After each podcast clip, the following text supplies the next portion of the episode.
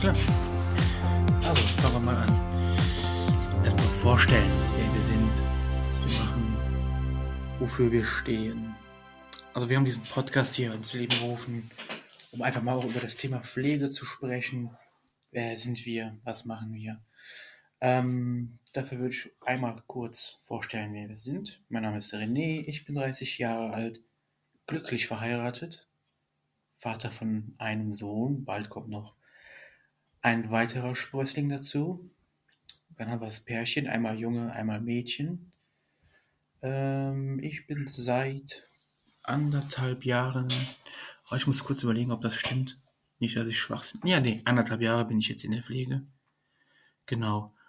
Und stehe sehr für das Thema Pflege ein und finde, dass man da zusammen, in Zusammenarbeit noch einiges, vieles verändern kann.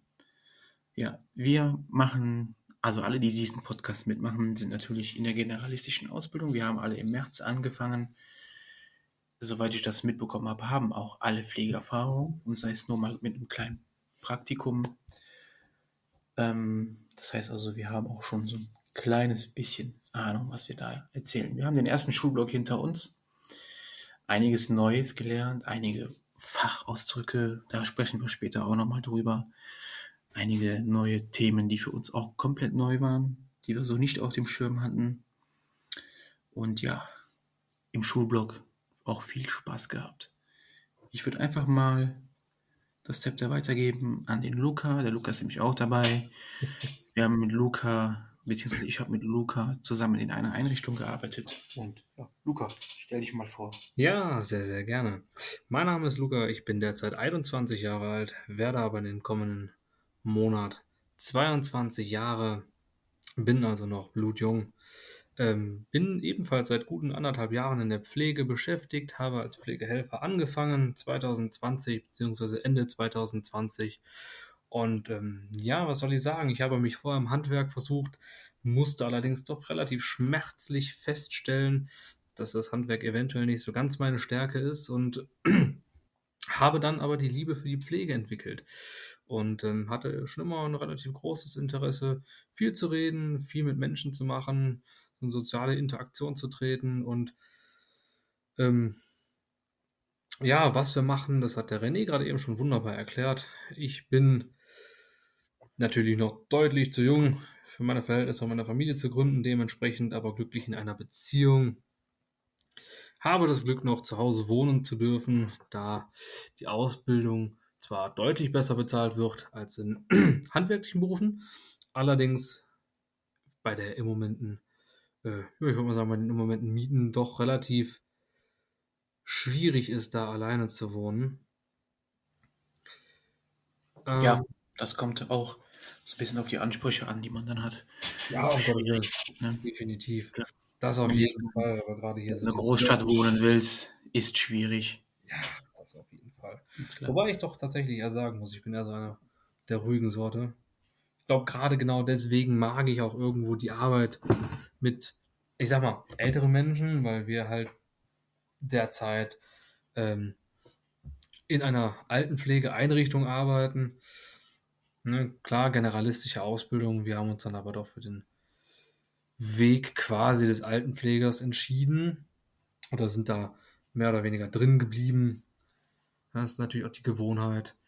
Ähm, es ist ein schönes Miteinander, es ist eine tolle Atmosphäre, wird leider zu häufig unterschätzt, muss man dazu sagen.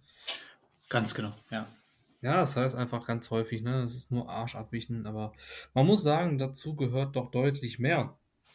Gerade wenn es ja. um soziale äh, Kompetenzen geht. Man hört immer Arsch abwischen, füttern, ne? Das sind so. Ja, ja, füttern, ganz böses Wort. Füttern, das ist ein Wort, das passt nicht. Also ich finde, das gehört gar nicht in die Pflege. Was sagen wir dazu?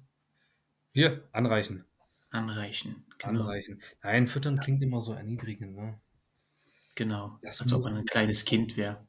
Ja, man darf nicht vergessen, äh, ganz, ganz viele Leute, die in diesen Einrichtungen wohnen, sind leider häufig auch abgeschoben von der Familie. Da hat die Familie einfach keine Zeit oder keine Interesse. Oder man weiß auch nie, in äh, was für Umständen sie auseinandergegangen sind. Man darf nicht vergessen, dass diese Leute natürlich nicht grundlos bei uns sind. Sie haben diverse Fähigkeiten von Essen bis Reden überlaufen, verloren oder nur noch äh, äh, beschränkt da. Ja, sie sind nur noch beschränkt da, die Fähigkeiten. Hm. Und, äh, ja, beschränkter ist ein gutes Wort, ja. Ja, sehr beschränkt. Und habe vergessen, wo ich angefangen habe. Sehr gut. Äh, oder wo ich ansetzen wollte. Naja, auf jeden Fall ist es halt eben deutlich mehr als nur Ärsche abwischen oder füttern. Ja? Ja. Und genau, stimmt, darauf wollte ich hinaus. Wenn es gerade um dieses Thema Füttern geht, was dann doch ein relativ erniedrigender äh, Ausdruck ist, für sowas, dann finde ich, muss man sich im Hinterkopf behalten, das sind Menschen, die können genau das eben nicht mehr. Und ich glaube, jeder sollte sich mal so ein bisschen vorstellen, was es eigentlich heißt, wenn man selber nicht mehr essen kann und darauf angewiesen ist, dass irgendjemand sich die Zeit nimmt, einem einen Löffel für ihn relativ angenehm in den Mund zu stecken. Genau, ja. Sehr gut beschrieben. Ja, ja. Das, ja. Jeder von uns hat so seinen, seinen Rhythmus, seine Geschwindigkeit beim Essen, seine Portion, die man auf den Löffel oder auf die Gabel tut. Und äh, unter anderem gibt es halt eben Menschen, die können das gar nicht mehr beschreiben, wie sie das denn genau gerne hätten. Und da muss das natürlich irgendwo von wem anders, der die Person unter anderem gar nicht so gut kennt, eingeschätzt werden. Und das kann natürlich auch zu äh, Fehlern führen, ganz klar. Genau, ja, und das sind halt diese Fehler, wo auch viele Angehörige dann auch einfach mit überfordert sind, ja. Wenn dann irgendwann der Zeitpunkt ist, wo der Papa, die Mama oder äh, meinetwegen auch die Oma oder der Opa irgendwann nicht mehr alleine essen kann, dann muss jemand eingreifen, unterstützen und auch für diejenigen da sein. Und ich glaube auch einfach, dass heute sehr viele damit überfordert sind. Ne? Also, denn einige haben auch eigene Familie, die Kinder sind da, der Job ist da, man muss lange zur Arbeit fahren, kommt dann noch nach Hause, dann hat man die Mama und den Papa da, die dann vom Pflegedienst noch versorgt werden. Und ich glaube, das ist auch dann für viele sehr unattraktiv, wo die dann genau sagen, ich muss jetzt mal gucken, was wir da machen. Und dann ist oft halt auch eine, eine, eine ja, Pflegeeinrichtung die letzte Lösung. Nicht immer die beste, aber oft die letzte. Ja, auf jeden Fall kann ich nur zustimmen. Hm, auf der anderen Seite äh, ist das tatsächlich auch so ein Thema bei mir. Also ich muss sagen, ich habe mit der Pflege grundsätzlich überhaupt gar keine Probleme. Allerdings muss ich sagen, wenn ich mir vorstellen müsste, es wäre so im, im privaten Bereich, sage ich ganz klar, mache ich. Einfach weil ich persönlich finde, ich bin es meinen Liebsten irgendwo schuldig. Und da beziehe ich mich jetzt mhm. vor allem auf ne, die Eltern. Ähm, auf der anderen Seite muss ich sagen, ist es schon eine sehr ähm, befremdliche Vorstellung, weil ich finde, gerade so im privaten Bereich, wenn es um die Eltern geht, herrscht doch noch so ein gewisses Schamgefühl, was einen genau, genau. hemmt. Ja, das, das genau. Ich persönlich verspüre das bei ähm, Leuten, die ich jetzt nicht mein Leben lang kenne, eher weniger, weil man lernt sich ja auf eine ganz andere Art und Weise kennen. Ja, sehr viel intimer von vornherein, ohne dass man sich weiß ich nicht, mal richtig kennengelernt hat, was natürlich auch für, muss man einfach sagen, sehr unschöne Momente oder sehr unangenehme Momente, gerade für die Leute, die gepflegt werden, sorgen kann. Aber ich versuche immer bestmöglichst mit der Situation umzugehen und gerade diese irgendwo aufzulockern. Sprich also von der eigentlichen Situation, gerade wenn es um intime Situationen geht, ähm, von der eigentlichen abzulenken. Ne? Einfach immer ins Gespräch gehen. Ja, und so eine intime Situation ist halt nicht immer äh, die Intimpflege, wie jetzt viele denken. Das ist auch einfach anziehen, denn da kommst du demjenigen ja auch ziemlich nah und dann sagst du dir auf der, weiß ich nicht, der zieht sich jetzt ähm, 70 Jahre lang erst den linken Arm an und jetzt kommst du und ziehst ihm dann erst den rechten Arm an. Und das sind halt auch so Dinge, die scheinen klein zu sein, aber die schneiden ein bei den Leuten. Ne? Und man muss auch mal daran denken, dass die dann auch realisieren, Mensch, ja, ich bin eine Last für die und ja, es ist auch sehr schwierig für die dann auch damit umzugehen. Also, das kann ich mir gut vorstellen. Und wenn es jetzt noch deine Tochter ist oder dein Sohn ist, der dich anzieht, geschweige denn duscht oder wäscht oder rasiert oder die Haare kämmt, ne, was man halt alles so machen muss, dann glaube ich schon auch, dass das für diejenigen, für die Pflegeempfänger ziemlich schwierig ist, da richtig mit umzugehen. Ne? Ja. Ich denke mal auch, das ist so eine, so eine gewisse Hilflosigkeit, die dann auch irgendwann kommt. Auf jeden Fall, da kann ich dir nur voll und ganz zustimmen. Das sowieso. Ja. Und vor allen Dingen, man darf auch nicht vergessen, ähm, wir gerade, wir, wir pflegen eine Generation, da war das, ja, ich sag mal, ähm, war Männlein und Weiblein noch relativ äh, gut voneinander getrennt. Es war nicht so offen, ich sag mal, wie unsere Generation oder ja. meine Generation. Ähm, Na, jetzt mach mich nicht älter. Ja, ein bisschen. Eine Generation dazwischen. Ich denke, das kann man, kann man so annehmen. Sagen wir unsere Generation. Schon besser. Ähm, ja, nicht wahr? Und ähm, ja, man darf einfach nicht vergessen, dass dann auch viele Männer, ältere Männer, Probleme damit haben, sich vor allem auch von Männern pflegen zu lassen. Ja, da spielt natürlich auch so eine Homophobie eine große Rolle. Ja, ja, das, das erlebt man tatsächlich öfter. Das stimmt. Hm, definitiv, ja, ja. ja. Was macht der Podcast? Da mal so reingegrätscht. Was macht der Podcast? Wir haben also vor, den über unsere Ausbildungszeit mindestens zu führen und euch da ein Stück weit hin mitzunehmen in der generalistischen Ausbildung. Wir wollen euch zeigen, was wir so machen, was wir machen müssen, ähm, wo ist der Gegenpunkt zur normalen Altenpflege, zur normalen Kranken- oder auch Kinderkrankenpflege. Das ist ja jetzt alles zusammen in einem, ja, kann man sagen, in einem Beruf quasi. Man hat es also zusammengesteckt, um zu versuchen, da gewissen Personalmangel vorzubeugen und das Ganze attraktiver zu machen. Meiner Meinung nach kann das ganz schön nach hinten losgehen, denn ich finde, dadurch wird die Altenpflege für bestimmte Zielgruppen halt auch einfach unattraktiver. Muss man mal sehen, wie das verläuft. Es gibt nämlich aktuell noch keine ausgebildeten Pflegefachmänner und Pflegefachfrauen. Die gibt es erst nächstes Jahr, denn die Ausbildung ist erst 2020, glaube ich, ins Leben gerufen worden. Ne? Und halt mit dem Podcast möchten wir euch da ein Stück weit, mit, Stück weit mitnehmen und euch zeigen, wie das Ganze so geht, was man danach für Weiterbildungsmöglichkeiten hat. Denn man kann durchaus studieren und ja, einige andere Sachen noch machen. Wir haben uns ein paar Sachen aufgeschrieben, ein bisschen Brainstorming gemacht von vornherein und wollten euch auch mal erklären, was bedeutet Pflege für uns. Das haben wir eigentlich jetzt schon so ein bisschen vorweggenommen. Aber nochmal so, Luca, so spezifisch in ein, zwei Sätzen, was bedeutet für dich Pflege? Das ist ein ganz interessantes Thema, weil ich finde, das kann man tatsächlich äh, relativ schwierig in ein, zwei kurzen Sätzen formulieren. Ich versuche es trotzdem. Mhm. Pflege für mich persönlich bedeutet, ähm, die Menschen zu versorgen, für Menschen da zu sein, verloren gegangene Ressourcen von Menschen, egal welcher Altersstufe, zu fördern. Muss man vielleicht nochmal erklären, was, was man mit Ressourcen meint. Oh ja, guter Ich kann mir vorstellen, dass einige das gar nicht wissen. Was, was, was meint er jetzt mit Ressourcen? Guter Punkt. Ja, äh, Ressourcen kann man auch anders sagen, ähm, Fähigkeiten.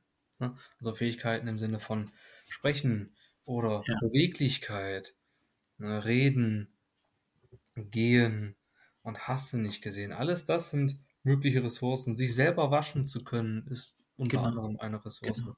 Und klar, gerade in der Altenpflege sind das einfach Dinge, die gehen irgendwann Schritt für Schritt mit verloren, weil der Körper einfach abbaut.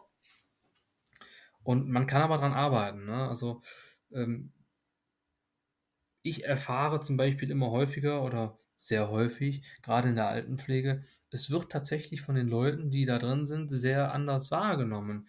Also viele, ähm, und das meine ich gar nicht böse, aber viele haben den Eindruck, sie wären jetzt da und müssten quasi nichts mehr tun. Ja. Was ich vollkommen verstehen kann, um Gottes Willen. Aber auf der ich habe auch das Gefühl, wenn man jetzt zum Beispiel, ich, ich gehe jetzt mal in die Morgenpflege und man sagt ja. zu einem Bewohner, ähm, versuchen Sie sich mal die Haare zu kämmen. Ne?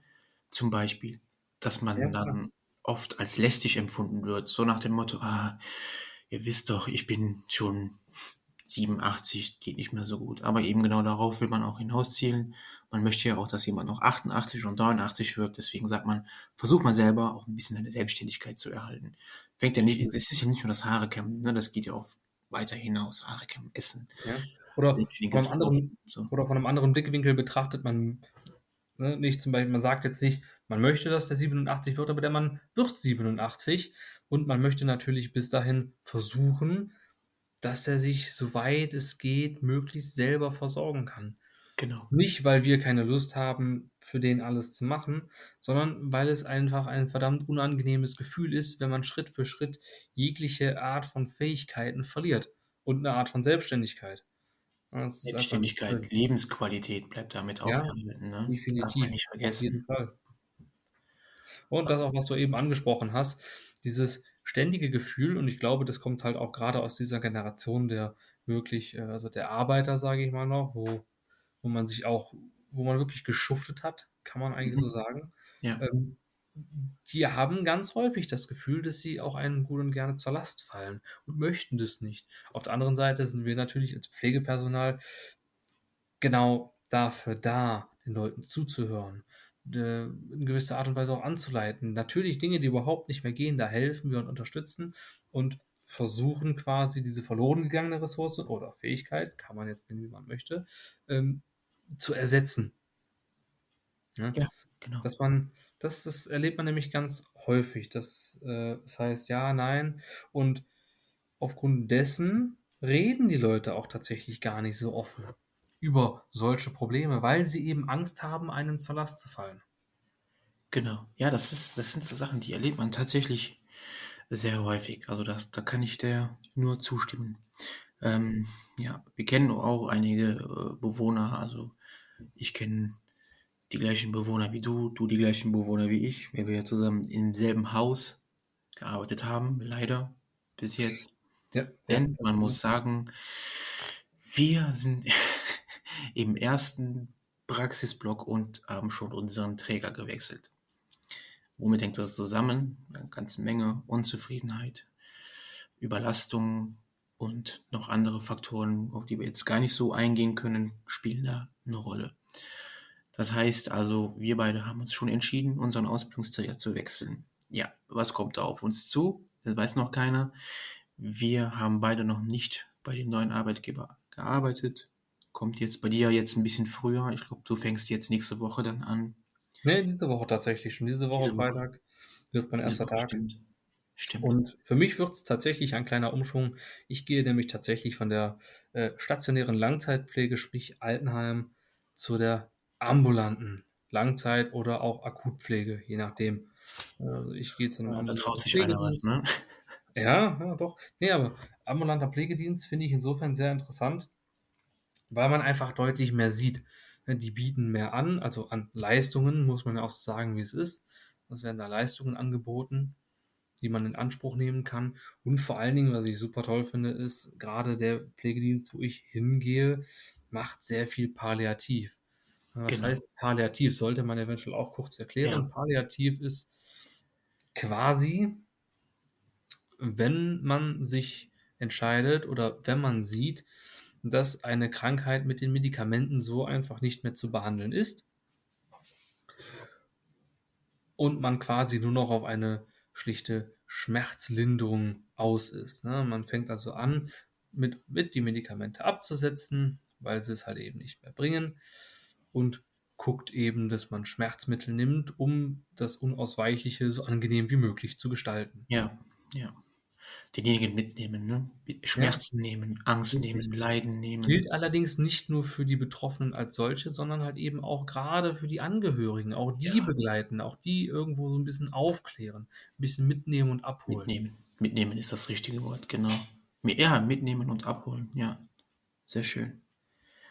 Ich finde, das Ja. macht einen guten Palliativdienst auch aus. Ne? ja, Also, auch an die Hand nehmen. Ne? Ich meine, das ist Ja, definitiv keine gewöhnliche Situation. Ne? Die hat man jetzt nicht häufiger oder, oder in regelmäßigen Abständen. Und dementsprechend sollte man das auch gerade natürlich auch für die Betroffenen so angenehm wie möglich gestalten, aber natürlich auch für die ähm, Angehörigen des Betroffenen.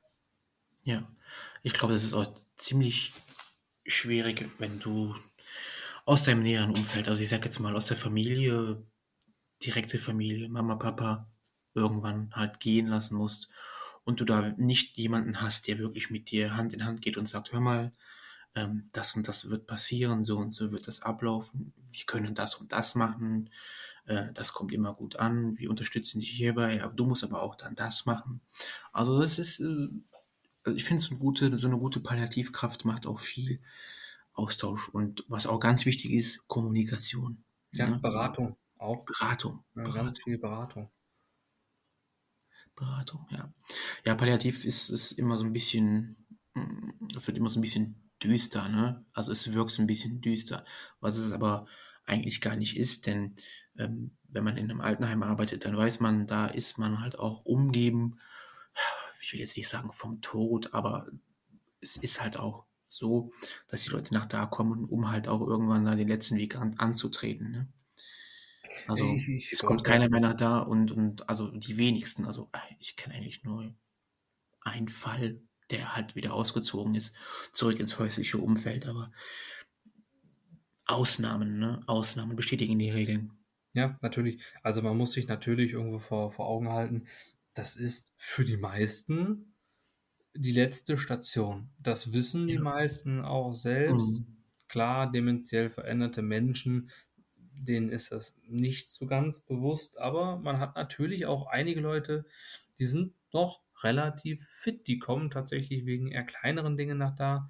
Äh, es gibt also auch Selbstständige, ja. die aber einfach nicht mehr im häuslichen Umfeld zurechtkommen, die so nicht mehr leben können. Und Angehörige können einfach nicht mehr die Leistung erbringen, sich äh, regelrecht und ständig um diese zu kümmern. Also kommen sie zu uns in, ins Heim und sind ja. quasi noch recht mobil, noch sehr eigenständig und leben natürlich mit dem Gedanken, dass sie nicht mehr ins häusliche Umfeld zurückgehen und da ihren Lebensabend verbringen werden.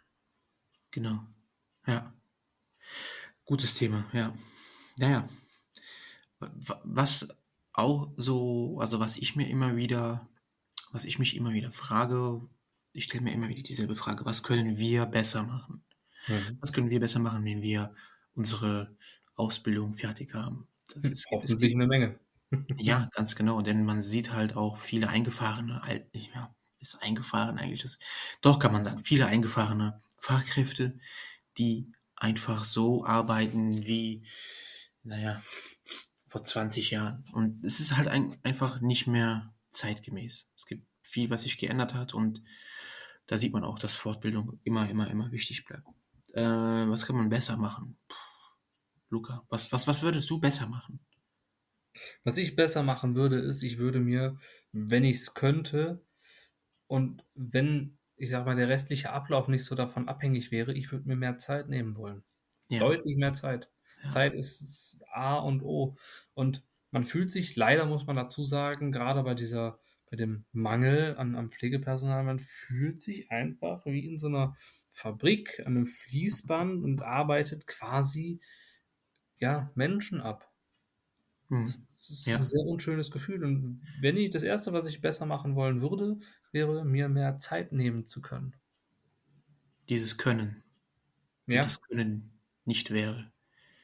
Es ist tatsächlich teilweise so, äh, wenn man morgens auf Station kommt, man ist ja halbwegs motiviert, denn, naja, es ist immerhin 6 Uhr morgens, ne?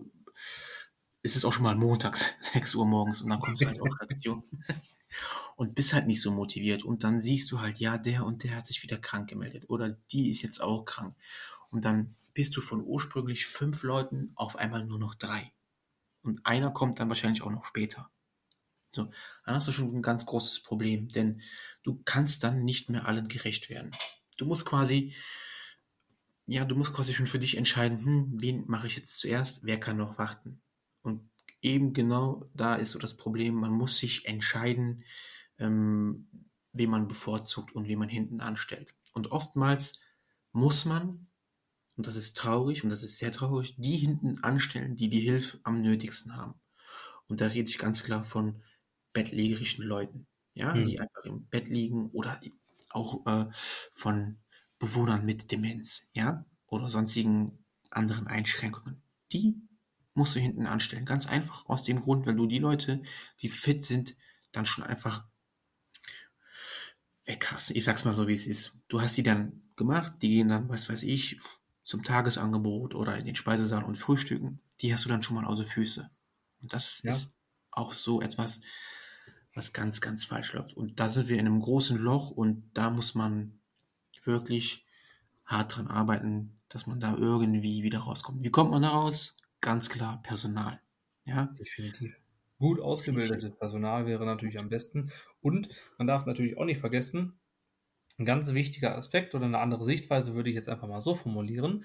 Ähm, nicht nur, dass du die Fitten quasi aus den Füßen hast und die dann ihr Ding machen können, schlicht und einfach können sich Demente und Bettlägerige nicht so dagegen wehren. Ja, klar, der Bettlägerige, Bettlägerige, der kommt nicht weg, keine Frage. Und Ja. auf der anderen Seite, der dementiell veränderte Mensch, der hat ja gar keine Uhrzeit im Kopf. Das heißt, dem ist das tatsächlich relativ egal, wann er gepflegt wird. Äh, meistens auch, ob er überhaupt gepflegt wird, muss man auch dazu sagen. Ähm, ja, und dementsprechend nimmt man sich natürlich die Leute, die auch Anspruch darauf erheben. ja. Ja, ganz genau. Du hast dann halt auch einfach die, die dir morgens früh schon auf sich aufmerksam machen können. Ne? Die sagen, hör mal, kommst du mal zu mir, kannst du mir mal meinen Kompressionsverband anlegen, mir den Rücken waschen oder, oder, oder. Ne? Das sind halt auch so Dinge, die relativ schnell gehen. Klar, einen Rücken waschen, also nur den Rücken waschen, geht schneller wie eine Ganzkörperpflege im Bett, sind wir uns alle einig. Klar. Ist halt dann auch der, der Punkt, wo du sagst, gut, habe ich die schon mal weg. Ne? Löst man mit Personalmangel. Die Frage ist, warum gibt es so wenig Pflegepersonal? Warum ist das so unattraktiv? Weil das mit zusammen. Das ist meiner Meinung nach erstmal die Arbeit. Denn es ist so, du arbeitest oft, ja, du arbeitest mit Fäkalien, du arbeitest mit Blut, mit erbrochenem Kot, Urin, es ist halt alles dabei. Und das ist halt auch für viele nichts. Ne? Man kennt das äh, als Pflegefachkraft, du gehst morgen, ach, ach Pflegefachkraft, sage ich schon, Gott im Himmel, als Azubi, du gehst irgendwo rein und da hast du halt morgens schon, kommt dir der beißende Geruch von Kot oder Urin entgegen. Und dann kann man auch verstehen, dass es vielen missfällt, diesen Job zu machen, denn es ist halt echt nicht für jedermann etwas. Dazu kommt noch das Geld, ne? Du verdienst halt auch in der Ausbildung verdienst du jetzt nicht so viel, dass du sagen kannst, okay, kann ich mir was von aufbauen. Ne? Wir sprechen hier von 1200 Euro im dritten Lehrjahr brutto. Das ist nicht viel. Nee, um Gottes Willen, das ist äh, tatsächlich nicht viel. Aber wie am Anfang schon erwähnt, muss man sagen, immer noch deutlich mehr als im Handwerk. Absolut. Ähm, Absolut. Ich bin ja eigentlich gelernter Bäcker. Und was ich da verdient habe, war natürlich, also in der Ausbildung konnte, konnte man gar nicht von Verdienen sprechen. Ich habe im ersten Lehrjahr irgendwie äh, 150 Euro verdient. Da hatte ich 150 Euro auf dem Konto. Im zweiten dann 200 und im dritten hat, hatte ich dann ganze 300 Euro auf dem Konto. quasi also ein ziemlich ordentliches Taschengeld. Ja, ja. Ja, das stimmt. Also, da haben wir es schon ein bisschen besser in der Pflege. Ist immer noch ausbaufähig, aber wir warten mal, was sich da so tut. Kann man auch übrigens für einstehen. Ähm, man kann in die Gewerkschaft eintreten und da ein bisschen mitwirken. Ne?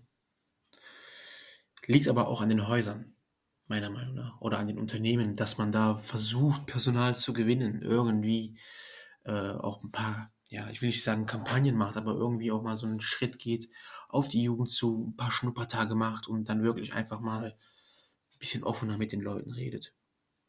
Ja, ja, definitiv. Liegt auch immer viel, viel an denen, die pflegen. Pflege gilt immer so ein bisschen als verrufen. Meine Schwester ist äh, Pflegefachkraft und äh, mittlerweile PDL und mh, ja, als die dann schon in der Ausbildung war und dann auch nach Hause gekommen ist und die war abgekämpft und vollkommen fertig. Ja. Und äh, das war für mich immer so abschreckend. Da habe ich gesagt, niemals willst du sowas machen, wo du einfach nach Hause kommst und nicht mehr kannst. Ja, tada, Corona sei Dank. Jetzt bin ich auch dabei.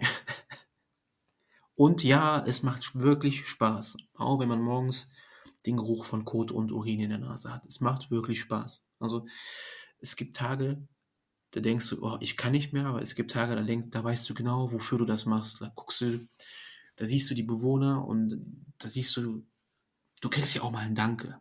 Das sind so die Tage, wo du denkst, schön, jemand wertschätzt meine Arbeit.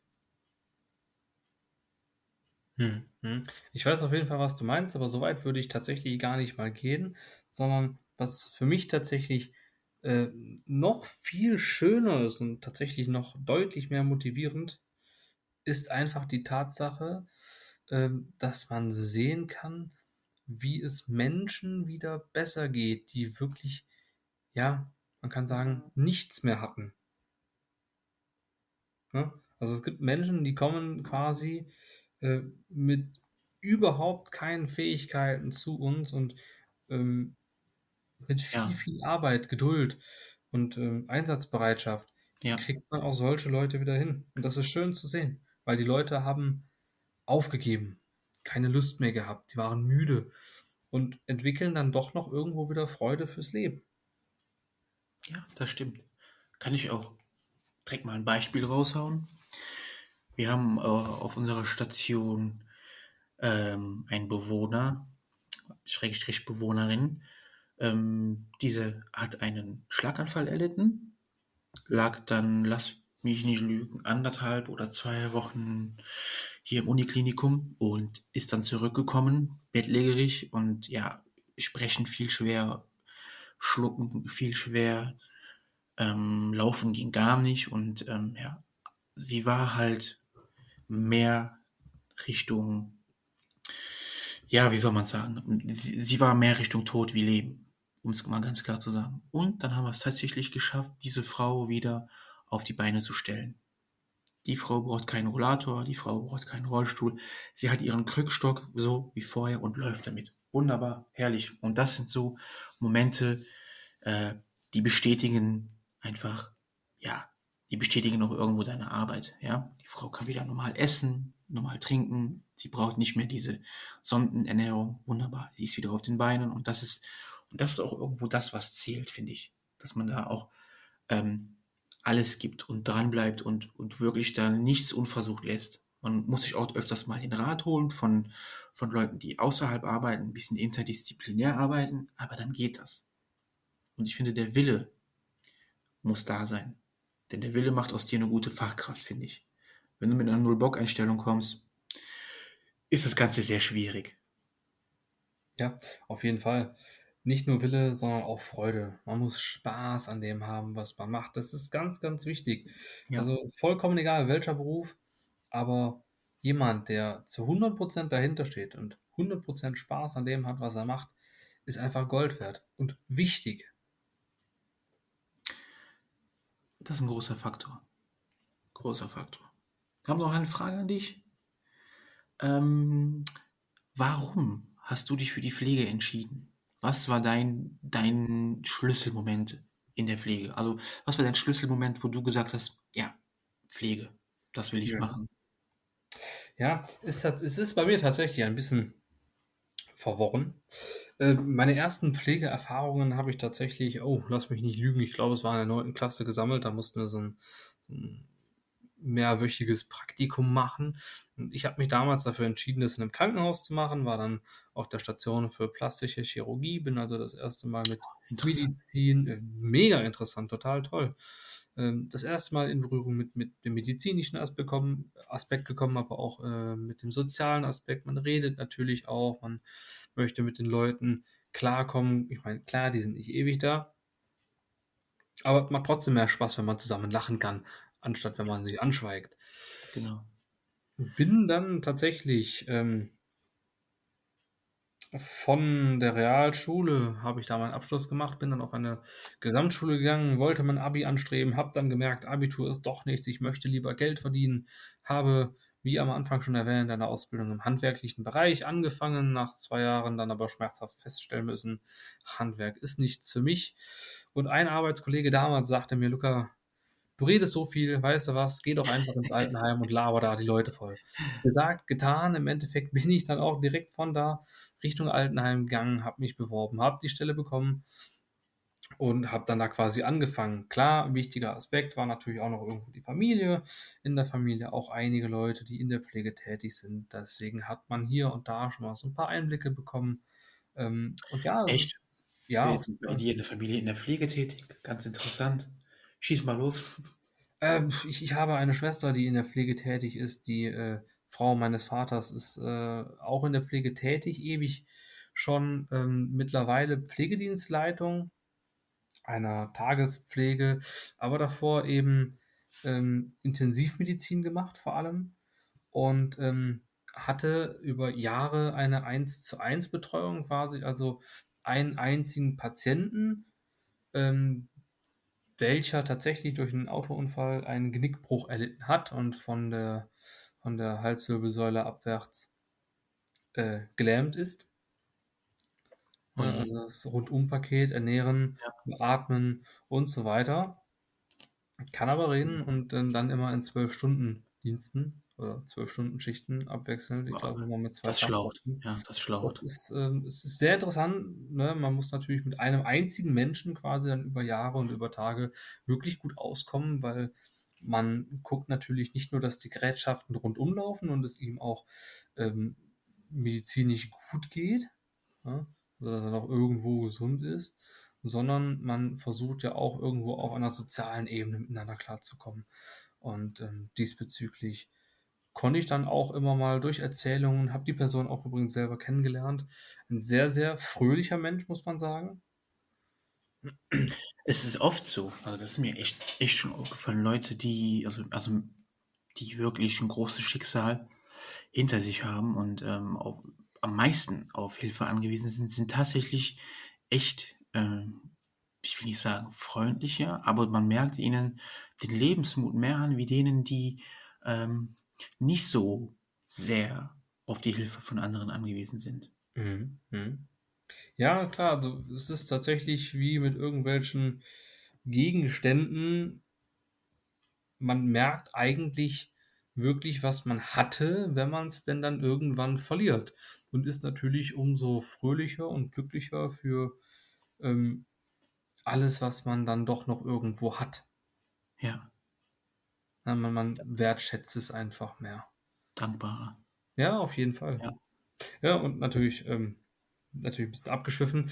Ähm, ja, habe dann quasi in der Pflege angefangen und ähm, das hat mir einfach nochmal deutlich gezeigt, so gerade die anfänglichen Zeiten, wie viel Spaß das macht, mit den Leuten zu reden, aber natürlich auch zu gucken, dass es ihnen gesundheitlich gut geht, ähm, psychisch gut geht, physisch gut geht und hast du nicht gesehen. Einfach Das soziale Arbeit mit medizinischem Aspekt. Ja. Ja, dieses medizinische, das, das ist auch, ähm, steht so ein bisschen für die Generalistik. Viel Medizin drin. Mehr Medizin drin wie in der normalen Altenpflege. Das merkt man. Das ist, das ist schon da. Ne? Das ist auch, Ja. glaube ich, Auf jeden Fall. Und was äh, ich tatsächlich auch sehr, sehr wichtig und, und schön finde, ist, wenn man gerade in diesen Bereich geht und ähm, dann auch lernt und in dem Beruf dann irgendwann tätig ist, hat man ja irgendwo auch so eine gewisse Verantwortung, ja, so, so eine gesellschaftliche Verantwortung, denn man hat schließlich das Wissen und kann natürlich, und wir hoffen, das passiert nirgendwo, aber in schlimmen Situationen eingreifen und helfen und Ja. auch so irgendwo eine gute Tat vollbringen oder dafür sorgen, dass eine Familie eventuell nicht auseinandergerissen wird durch einen Herzinfarkt oder Schlaganfall. Man kann dann einfach schneller reagieren, man kann helfen, man kann informieren genau, und ähm, das ist viel, viel wert. genau, ja.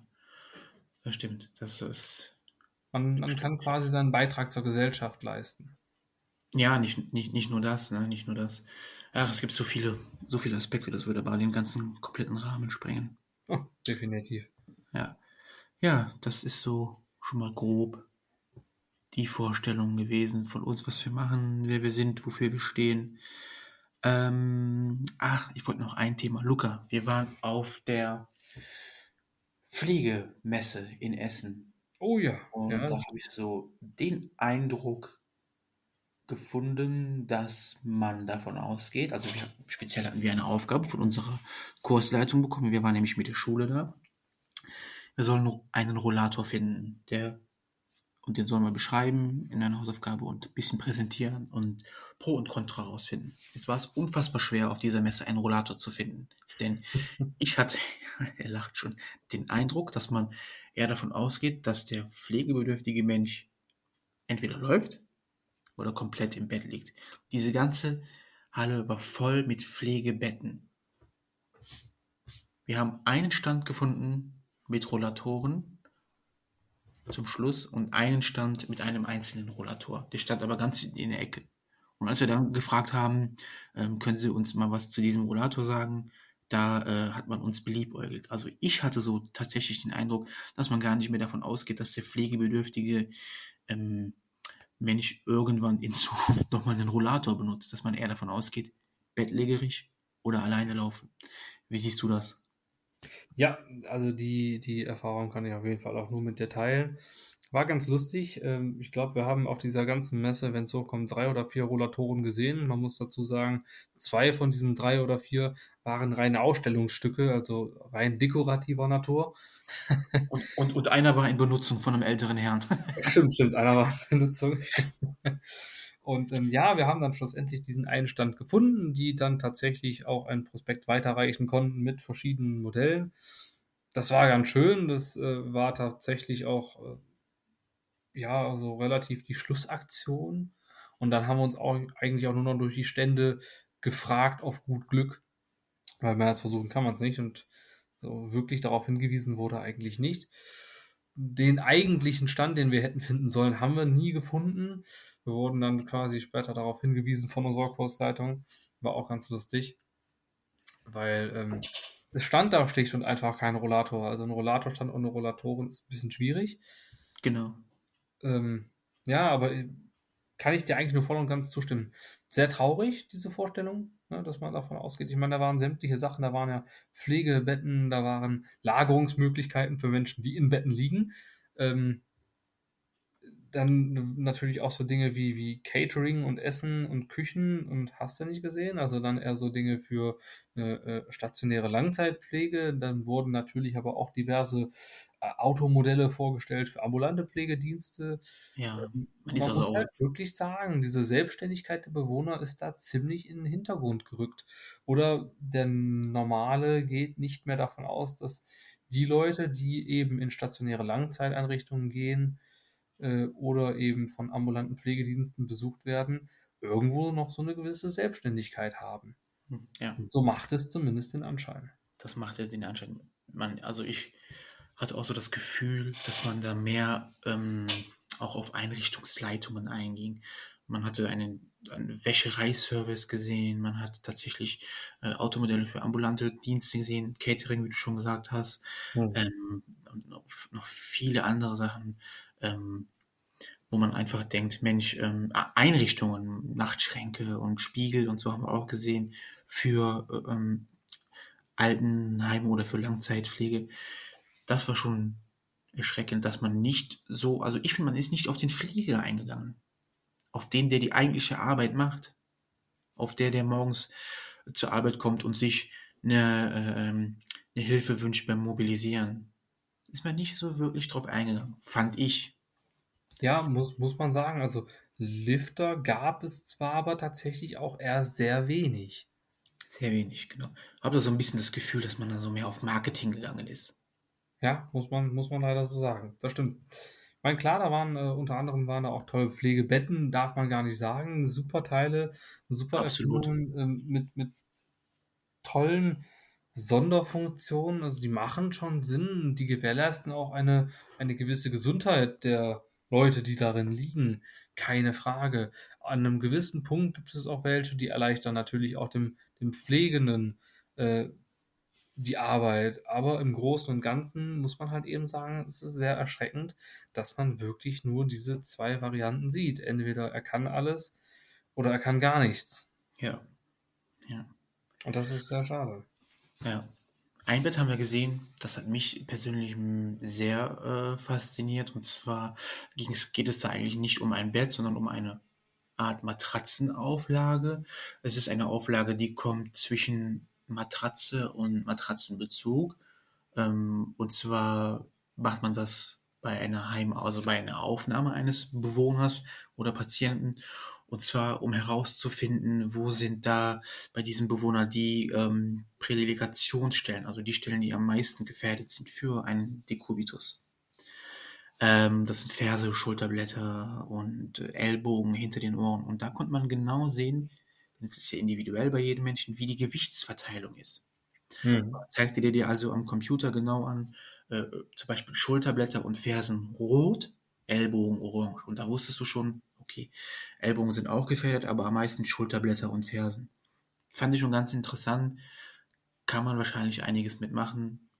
Ob es sich durchsetzt, mal schauen. Aber das war so das, was mich so tatsächlich am meisten beeindruckt hat.